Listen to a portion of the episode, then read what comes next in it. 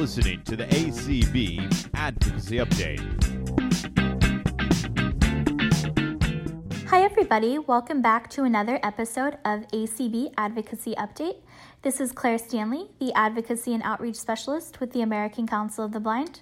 I always like to start the podcast by saying if you have any advocacy needs, please feel free to reach out to us at advocacy at acb.org. That's what Clark and myself are here for. We want to help answer any questions, point you in the right direction, see if we can assist. So, again, feel free to email us at advocacy at acb.org. So let's jump in. This week is the first week of a two part series on education for blind and visually impaired students. Um, and more specifically, it pertains to the COVID crisis. Um, so, long story short, I won't give it all away because I want you guys to listen, but we are going to be talking about how parents can work with their students who are blind and visually impaired during the COVID crisis. So, we know that parents play a much bigger role in the education of their children because kids are being educated at home. So, we have two great educators who are going to take the time and speak with some of our ACB uh, leadership and tell us all about what would be the most effective way to work with your children who are blind or low vision during this COVID crisis. So, without further ado, here we go.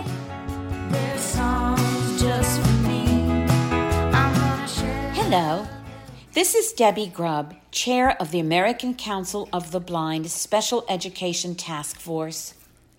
It is my privilege to bring you greetings from the task force and from the experts who, with great respect for what you, as parents, guardians, teachers, and counselors, are doing as circumstances beyond your control have necessitated your becoming temporary teachers of the visually impaired in order to keep the precious child for whom you are responsible engaged and moving forward toward the best possible outcome for his educational skills and experiences. We are aware that there is a wide disparity in the level of programs and services offered by school systems and schools for the blind from around this country. As a result, it is our fervent hope that the observations and advice of our expert presenters, based upon their vast and diverse experiences of teaching and working with children who are blind and visually impaired, will bring you the assurance, confidence, and resources that you need and that will prove beneficial as you guide your child through his educational journey during this time of uncertainty. This podcast has two sessions. Session one is presented by Lori Scharf, who has a master's degree in social work and is currently pursuing a master's in rehab teaching from Hunter College, and Pamela Cox, TVI, teaching Braille at the Kentucky School for the Blind. This session of the podcast is designed to help you set up a successful learning experience for your child who is blind with activities that will heighten his ability to move, to hone and use skills he has already learned, and strengthen his understanding of his core and extended core curricula while bringing new opportunities for incidental learning. We on the ACB Special Education Task Force are proud to bring you these experienced, dedicated educators. We thank them for their time and service. If you would like to reach out to us here at ACB, please call us at 202 467 5081 or visit the ACB website at www.acb.org, where you will find many resources. And go to the Contact Us link to find us. Here we go together on this adventure of learning. You can do this. Keep looking up.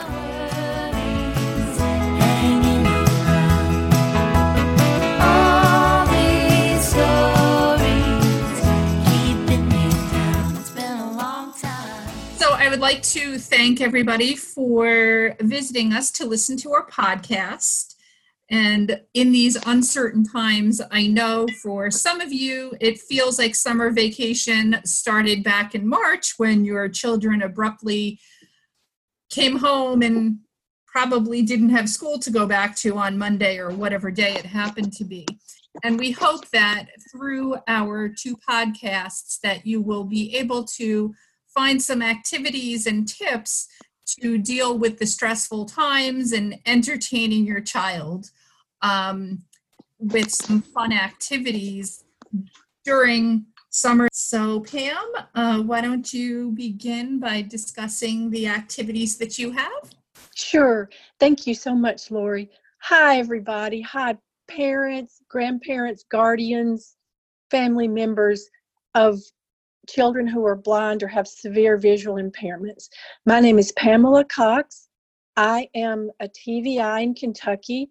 I currently teach Braille at the Kentucky School for the Blind, KSB. And prior to that, I was sort of a Jill of all trades. I was a resource teacher. I assisted new teachers while they were working on their TVI. I've done everything from um, kindergarten through 12th grade with math, braille, adapting things say for for social studies just all different kinds of things and, and helping students a lot with areas that they were struggling in whatever areas they were. So we today hope to throw you some lifelines and i want to tell you that i myself am now totally blind. When i was growing up i had just a little bit of vision so i'm speaking to you both as a tvi and as a person who is blind. When a child is blind, there is a wall between that child and the world. And you can help to knock down that wall. And I would say that if I had to pick one way to knock down the wall, I would say that it is hands on participation in family life. Technology is fantastic, but it's all about balance. If you are busy cooking, cleaning, doing laundry, or even playing games with other kids, and the blind child is sitting there on their phone, that's not balanced. That is not good. Technology can connect us. I mean, that's how we're connecting right now. There are also some good careers in technology, but even more important than technology are those hands on activities. And let's just go ahead and start with chores. It can be full participation or partial partic- participation. You want to meet your child where they are. One extremely valuable skill is folding. And as you know, and I just want to remind you, how much extra help a child who is blind needs because they cannot watch you do something. Sighted children learn the vast majority of what they learn through watching and imitating. A blind child can't do that. It takes a lot more time to teach a blind child how to do something, but it is richly worth the effort. So, can teach them folding, starting with something simple like washcloths moving to towels. I remember it's very gratifying to fold towels and watch them stack up. That is what builds confidence. What builds confidence is not saying, oh, you're awesome, you're so fantastic, you're spectacular. Those are just empty words if they're not linked to a concrete activity or a concrete achievement that that child knows they did. And it's, if I could just interrupt for a moment. Please. Incident, incidental learning, which is what we're talking about, is critical. And your child's teacher, the visually impaired, often is working on developing these skills and helping the classroom teacher to develop these types of skills throughout the day for your child. And I remember, like Pam said, starting by folding washcloths, and I remember being very happy that I graduated to pillowcases. And um, you know, for a blind child who goes to the closet and maybe gets his or her sheets out of the closet to put new sheets on the bed, the closet folded those sheets, not mommy or daddy or whoever helped fold those sheets. It's by hearing somebody pulling a sheet taut to fold it doesn't show the child the tasks necessary to get to that point. So that's exactly really what we're focusing on here. And if you start to think about activities that you do with your vision, knowing, okay, the egg that's in the frying pan, what did that start out as? Tack, you know, what's inside that shell? To a blind child, do they understand that the scrambled egg, when it went into the pan, was a mixture of a liquid and globby thing? So these are all things that even if the child's not in school, you could be working with the child on. So continue with your. yes, thank you, Laura. Exactly. Let them touch everything, every stage, whenever you can and can make the time. Let them touch that raw egg, crack it, feel, as you say, in the globby things inside, feel the yolk, feel the stuff. That's how the blind child connects to the world in primarily is through touch. And, and obviously hearing and smell too those are super important. But touch is how they create things and make things happen. So just a, a, some more chores cleaning mirrors and glass there's no reason a blind child can't do that i remember the it, it was that wonderful squeaky noise that it makes when you use the paper towel on the on the glass it's wonderful keep things in the same place so that is I can't tell you how empowering that is to a person who is blind. If if I know this is okay, let's say once a week I'm going to clean the mirrors and and the glass. And I know where that Windex is and I know where the paper towels are and I can go get those and do that. There are no words for how good that feels. So please do keep things in the same place. And this includes in the kitchen.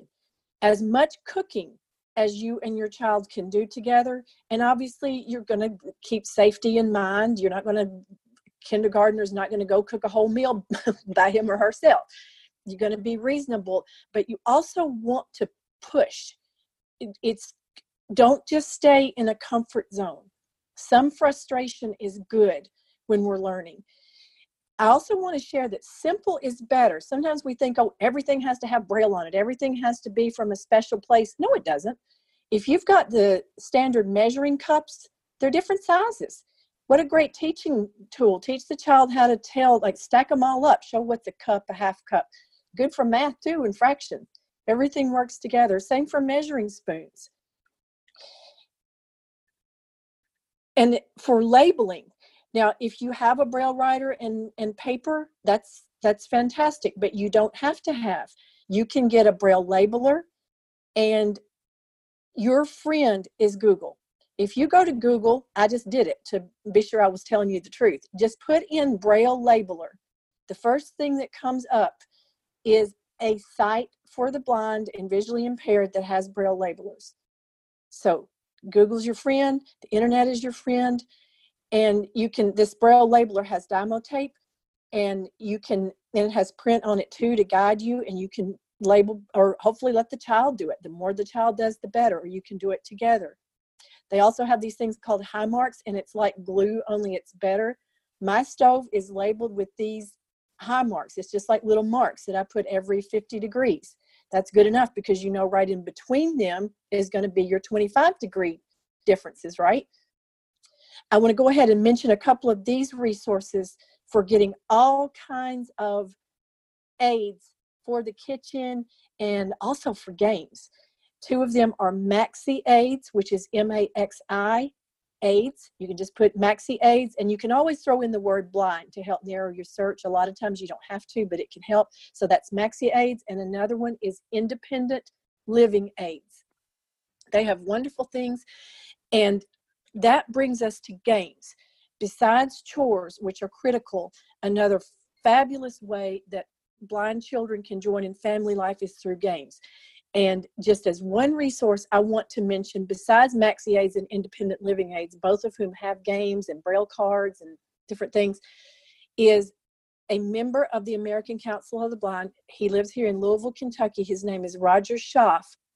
He is um, visually impaired, has a little bit of vision, but he makes all kinds of blind friendly games out of there are marble games there are math games they're very inexpensive they're beautifully made he uses wood and i want to go ahead and give you his email the website is having a few issues right now but if you email him he can send you pictures of these wonderful games. His name is roger schaff s c h a f and the email is r schaaf r s c h a f at bellsouth.net and Lori and I are going to prepare an attachment that's going to have a lot of these resources so you don't have to worry about scrambling around and writing these down right now. One game that he has is called Shutbox and it you it has braille on it and your your goal is to have as few standing as you can the lowest number that you can and you fold down numbers that add up to 9 a couple of other resources I want to give you for ideas for activities at home. One is through the American Printing House for the Blind, APH, and they have a whole section during for these trying times, which is called hashtag at home activities, I believe. Just look for hashtag at home on the APH website. And I was looking at it last night and saw the coolest activity which is making Braille cookies, of all things. Who would have thought? Now, for Braille, if your child doesn't know Braille yet, there are all kinds of charts that give the Braille alphabet. You can just, again, in Google, you can put Braille alphabet or Braille alphabet chart and you can see it. The letters, you can use M&Ms and make Braille cookies. Wouldn't that be fun? So you could, your child could make a message, like have one letter per cookie or more than one letter per cookie. And so they could do a, a message that way. Another great site that has a lot of at home activities is called Paths to Literacy. And it gives you a lot of ideas of things that you can make for your child or you and your better you and your child can make together it's always better if you can do do them together Okay, so I'm going to um, talk a little about Braille, um, just so people know a little about me. I am totally blind as a result of retinopathy of prematurity, and um, I am a social worker, have a master's in social work, and am now back in school to get a second master's in rehabilitation teaching, which is working with blind and visually impaired adults. Um, and I've done a lot of work advocacy work with children and their parents over the years in IEP meetings and things like that. Um, one thing I want to mention is ask your teacher, your child's teacher, what are some activities that you as the parent could help with that are goals on their IEP? What are some things? If your child is working on eye contact, for example, that's still something that you can reinforce at home and really should be reinforcing. Um, Pam talked about using M&Ms before. When I was a child, I was an eye poker. And that got broken by going to stay with my grandmother for three weeks. And I started each day with 10 pennies. And then my sister, who's five years older and was much wiser, said, if you ask grandma for 10 dimes, you get more money. Um, so then we changed it to 10 dimes. And each time she saw me putting my hand in my eye or near my eye to, to touch my eye, I would uh, have a penny taken away. And then at the end of the week, we would come up with something fun to do, um, at, depending on how many uh, pennies or dimes I had at the end of the week. Um, so that's just a little activity. If you're working on some behavioral things, think of things like that. Also, my mother, you know, when we would be making chocolate chip cookies or something like that, she would give me, say, four um, chocolate chip cookies and say, make the letter A, which is in a braille cell, the top left dot. Now, like Pam said, you can go and find charts with Braille images on them so you can at least know the letters.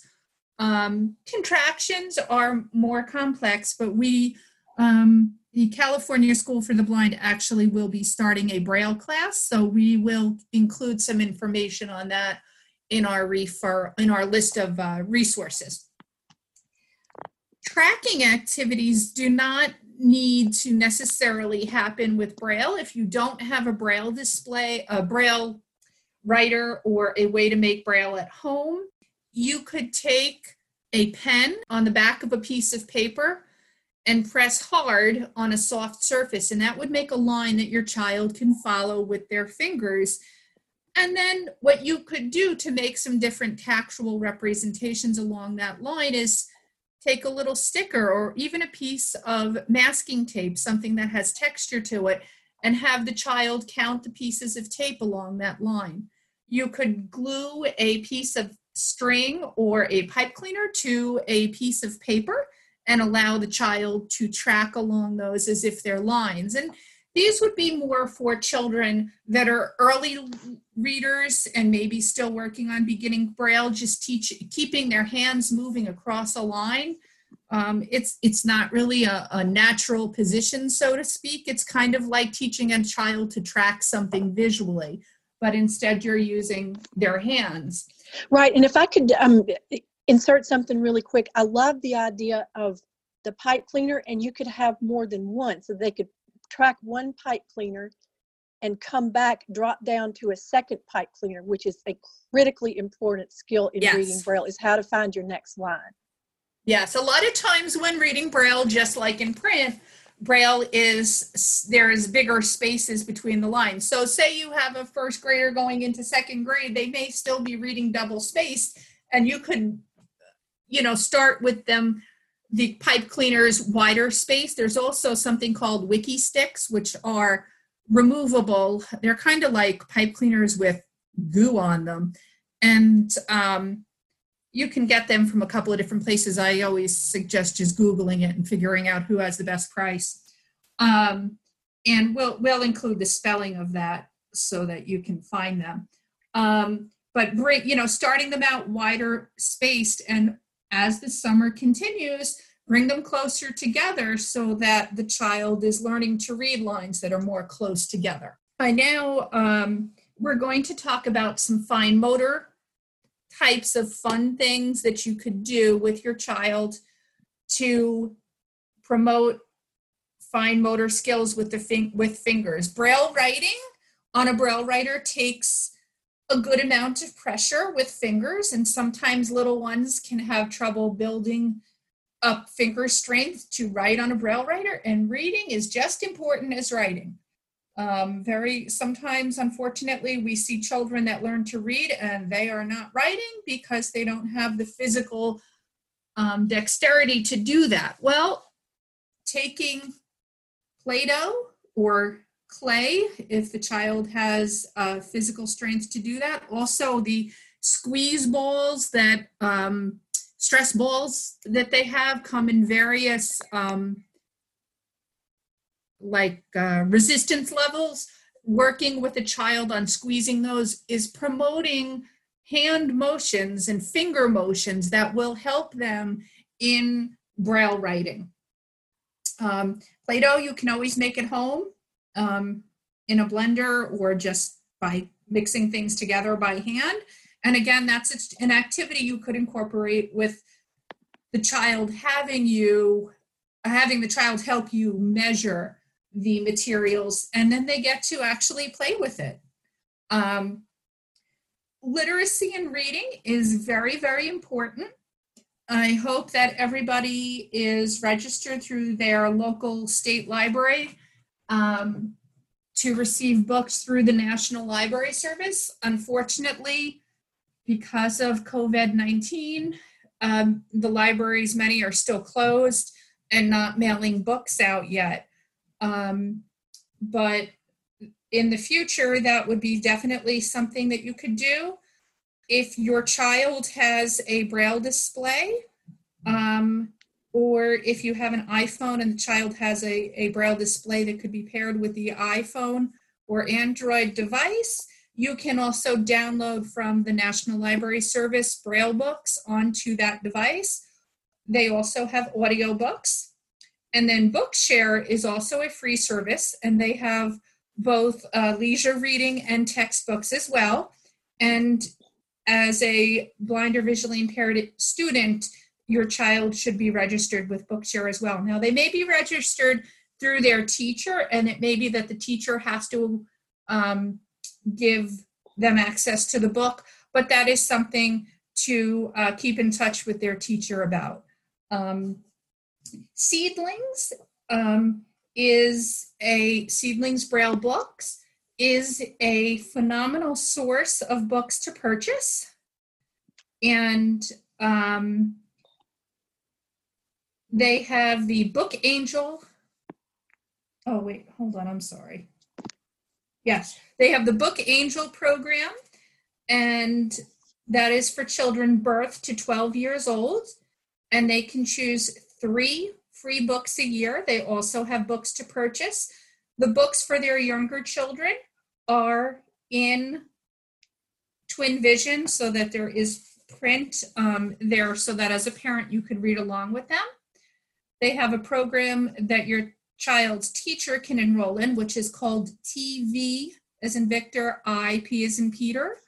And that allows the teacher or the visually impaired to receive up to four one volume Braille books free per year, per calendar year, I'm sorry.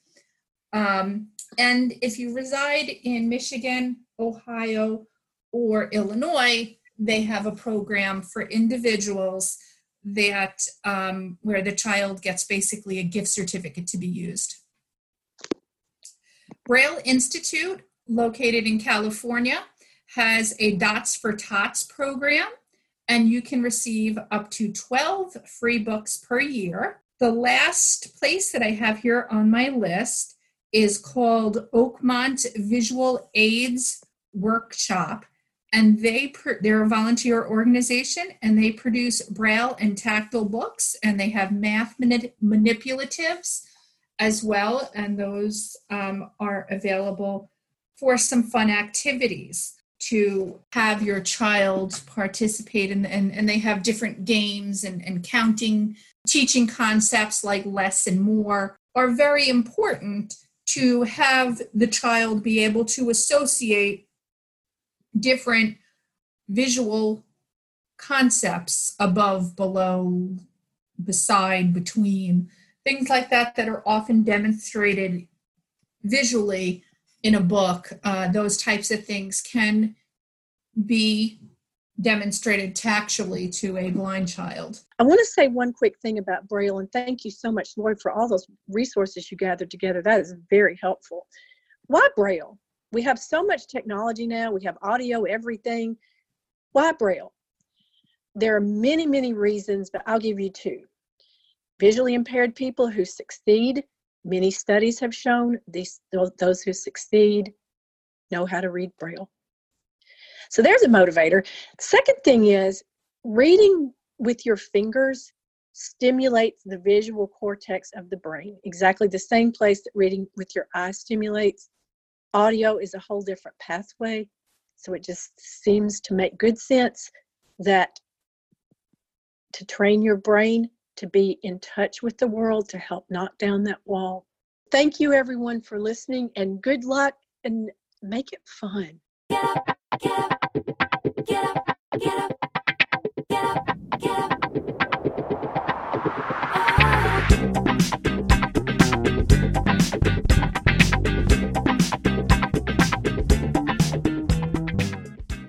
for listening to the ACB Advocacy Update. You can reach us by emailing advocacy at acb.org. The ACB Advocacy Update is a production of the American Council of the Blind in Alexandria, Virginia. To learn more about ACB, visit us online at www.acb.org.